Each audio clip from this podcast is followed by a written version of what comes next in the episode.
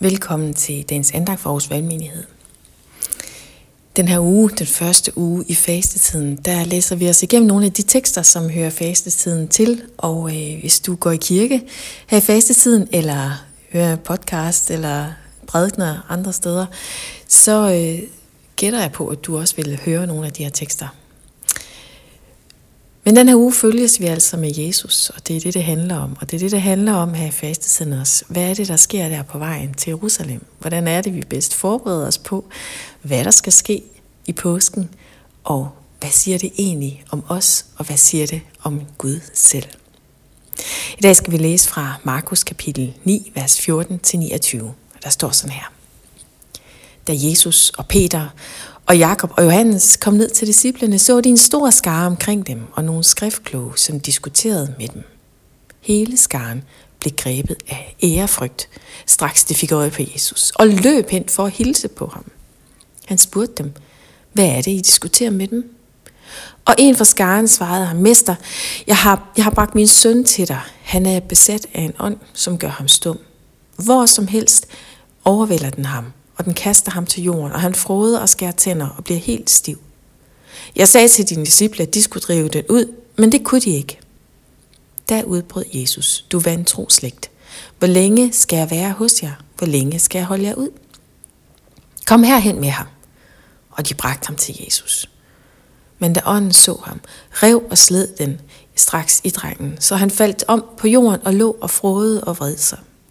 Jesus spurgte hans far, hvor længe har han haft det sådan? Han svarede fra han var barn.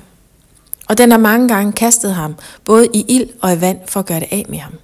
Men hvis du kan gøre noget, så forbarm dig over os og hjælp os. Og Jesus sagde til ham, hvis du kan, alt er muligt for den, der tror. Straks råbte drengens far, jeg tror, hjælp min vantro.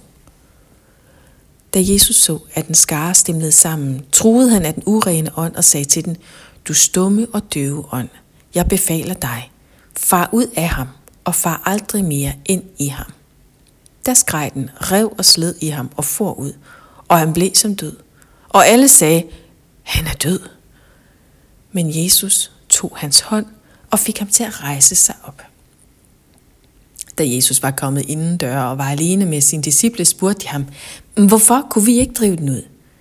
Han svarede dem, den slags kan kun drives ud ved bøn. Det er jo noget af en voldsom historie, vi har her for os, og, øh, og der sker mange ting her, og øh, det er de helt store følelser og voldsomme ting, der sker.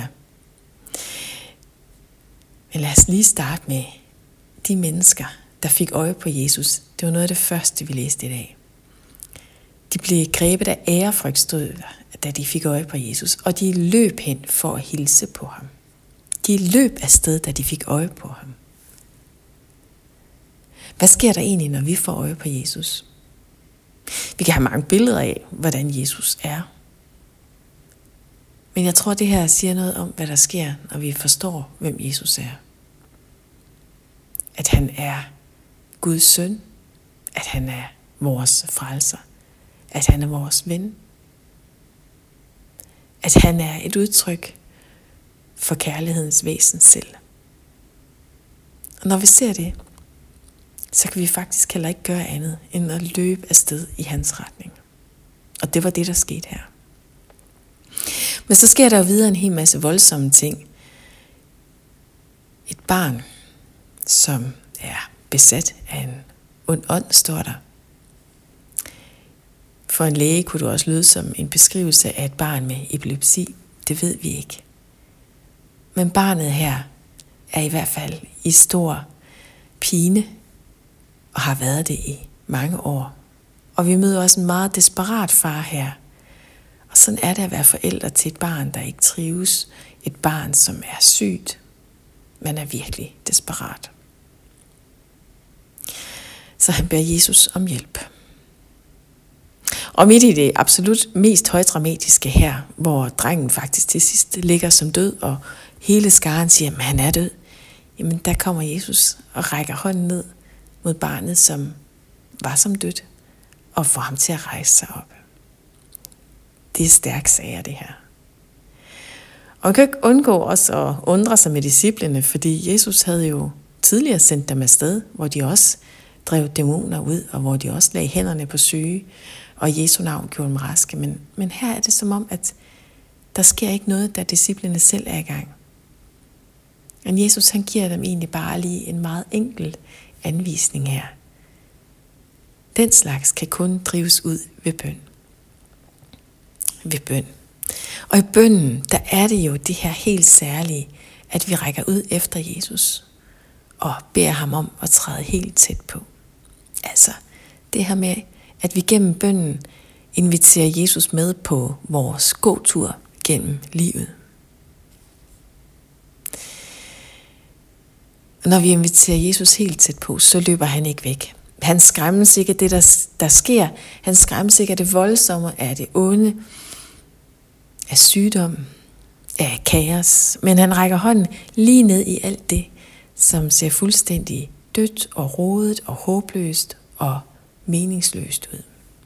Og der trækker han os tilbage til livet igen. Lad os bede sammen og invitere Jesus med på vores gåtur gennem livet. Jesus, tak, at, at du ikke skræmmes af, hvad du ser i vores liv, men at du faktisk lige præcis rækker hånden ned til os i det, som ser allermest håbløst ud.